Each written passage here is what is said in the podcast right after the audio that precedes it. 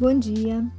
No final de semana passado, nós fomos assistir a uma palestra de Roosevelt Tiago, lá no Centro Espírito União Jundiaiense. E a seguir eu trago algumas informações que ele nos passou, é, adicionada a outras contribuições sobre o assunto. E Roosevelt lançou um livro chamado Espera no Senhor, Anima-te, que foi o tema da palestra dele.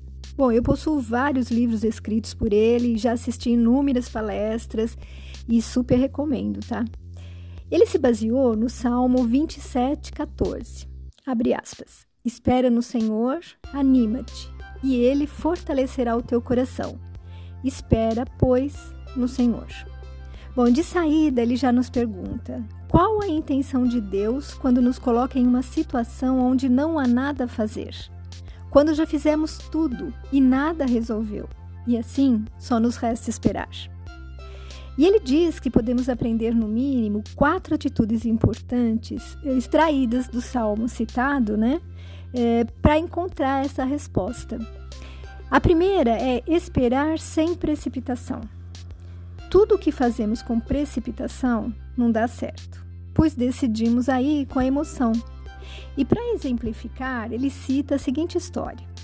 Imaginemos a época dos homens das cavernas, onde eles agiam só pela emoção.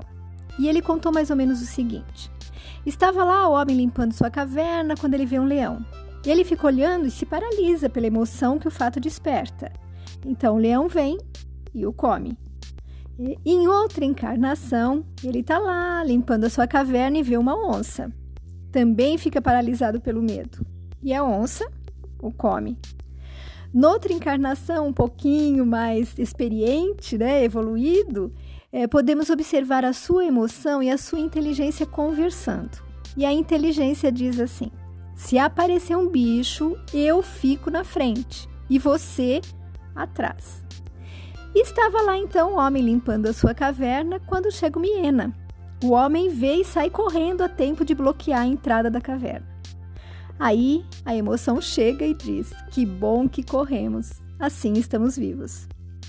Então precisamos primeiro pensar e depois sentir, pois a emoção não serve para tomar decisões corretas. E pelo exemplo do Roosevelt, nós percebemos o quanto a reencarnação nos faculta não repetir os mesmos erros, né? E no site eusemfronteiras.com.br eu encontrei o seguinte: Abre aspas. A emoção geralmente nos faz agir por impulso. Já a razão costuma nos manter alertas e nos faz pensar nas consequências da decisão que estamos prestes a tomar. Agir com a razão é pensar no amanhã, nas consequências de uma decisão. Seus pontos fortes incluem raciocínio, lógica e estratégia. Claro que aqui ninguém está dizendo que não é para sentir as coisas, né? Não é para deixar também o coração agir, tá? Mas estamos falando de decisões. Roosevelt ressalta a necessidade de fazermos também a nossa parte. Por isso ele cita a passagem da ressurreição de Lázaro. E eu aproveito para esclarecer como o espiritismo explica o fato, já que não acreditamos em ressurreição. Esses dados eu recolhi na internet da FEB, tá? Abre aspas. Jesus, pois, foi ao sepulcro, e era uma caverna, e tinha uma pedra posta sobre ela. Disse Jesus: Tirai a pedra. Marta, irmã do defunto, disse-lhe: Senhor, já cheira mal, porque é já de quatro dias. E Jesus re re responde: Não te hei dito que, se creres, verás a glória de Deus? Tiraram, pois, a pedra. Está lá em João capítulo 11, versículos 38 a 42. O espírito estava, em realidade, ligado por um fio ao corpo. Um pouco mais de tempo e a desencarnação seria definitiva. E Jesus demonstra aqui que existia algo mais que ligava o espírito ao corpo, que é o perispírito. Jesus fez eh, com que a família esperasse alguns dias, diz Roosevelt, para atendê-los e ir socorrer Lázaro. Ele diz que saber esperar não é apenas fundamental para a fé, é essencial para a vida, para nosso relacionamento com as pessoas, com a sociedade. E Roosevelt nos coloca: por que Jesus não moveu a pedra com o seu poder? mas pediu aos homens que o fizessem. E ele mesmo responde: Remover a pedra significa deixar aos homens locais fazer a sua parte para o impossível acontecer, usando fé e determinação. Os homens tinham força para juntos rolarem a pedra, então eles não precisavam da ajuda do Mestre, mas só Jesus podia trazer Lázaro de volta. O segundo item é: quem espera no Senhor espera sem ansiedade. Podemos definir ansiedade, segundo o dicionário, como preocupações exacerbadas, pensamento acelerado, dificuldades para relaxar, perturbação do espírito causada pela incerteza, etc. E amigos, quem realmente confia no Pai e em sua providência, sabe, como encontramos lá em Romanos, que tudo concorre para o bem daqueles que amam a Deus. E o Roosevelt nos traz um exemplo sobre ansiedade, quando ele diz: Vocês já perceberam que nunca estamos onde estamos fisicamente? Se na casa espírita estamos pensando em chegar em casa e ainda fazer o jantar. Se estamos em casa fazendo o jantar, estamos pensando na sequência da novela que virá em seguida. Enquanto estamos assistindo a novela, pensamos que amanhã teremos uma lista de coisas a fazer. Então, o nosso pensamento não coincide com o lugar físico em que estamos, mas se nos exercitarmos em estar no lugar presente, nos esforçarmos em viver as experiências que esse local e esse momento estão nos oferecendo, estar lá por inteiro, então a ansiedade não existirá. Quando percebermos que a mente viaja, devemos trazê-la de volta ao momento atual, refletindo qual é a nossa prioridade naquele momento. Amigos, aqui entra então uma das abordagens da psicologia, a Gestalt terapia, que enfatiza muito esse conceito do aqui e agora e diz assim: esse conceito ajuda o indivíduo a ficar mais consciente de suas reações e ao que está acontecendo naquele exato momento. É uma tentativa de integração da pessoa consigo mesmo e com o meio, estimular a vivência do momento presente sem esperar ansiosamente por momentos futuros. E conversando hoje sobre esse assunto com uma amiga, que é personal professora de yoga, ela colocou o quanto é difícil termos foco em tudo. Disse que a yoga e a meditação nos auxiliam muito nesse aspecto, que é necessário o treino da presença, mas que mesmo assim é muito difícil impedir completamente a flutuação de nossos pensamentos. No entanto, sabemos que o foco no presente é a garantia de que aproveitaremos ao máximo cada momento da nossa vida. O terceiro item relacionado por Roosevelt é quem espera no Senhor, espera com paciência. É através da paciência que podemos nos sentir tranquilos e seguros de que vai dar tudo certo, no tempo correto.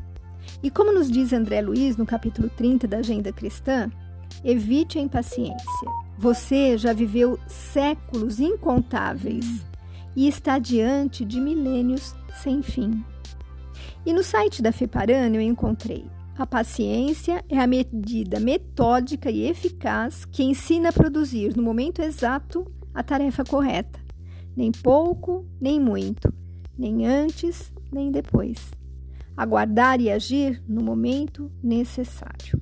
E Roosevelt nos aconselha que, ainda que o mundo possa estar desabando à nossa volta, nós temos que fazer um trabalho interior para nos manter em paz para se ter paciência, é preciso ver além dos acontecimentos e se questionar: o que é que eu preciso aprender com isso? Qual a lição? E que quando não há nada a fazer fora de nós, temos que olhar para dentro de nós, porque aí há muito trabalho. O quatro, quarto item é quem espera no Senhor, espera sem reclamar. Coloca Roosevelt que a inferioridade de um espírito pode ser mensurada pelo tanto que este reclama, porque os espíritos evoluídos nunca reclamam. E amigos, um de nossos hábitos infelizes é se queixar de tudo e de todos, né?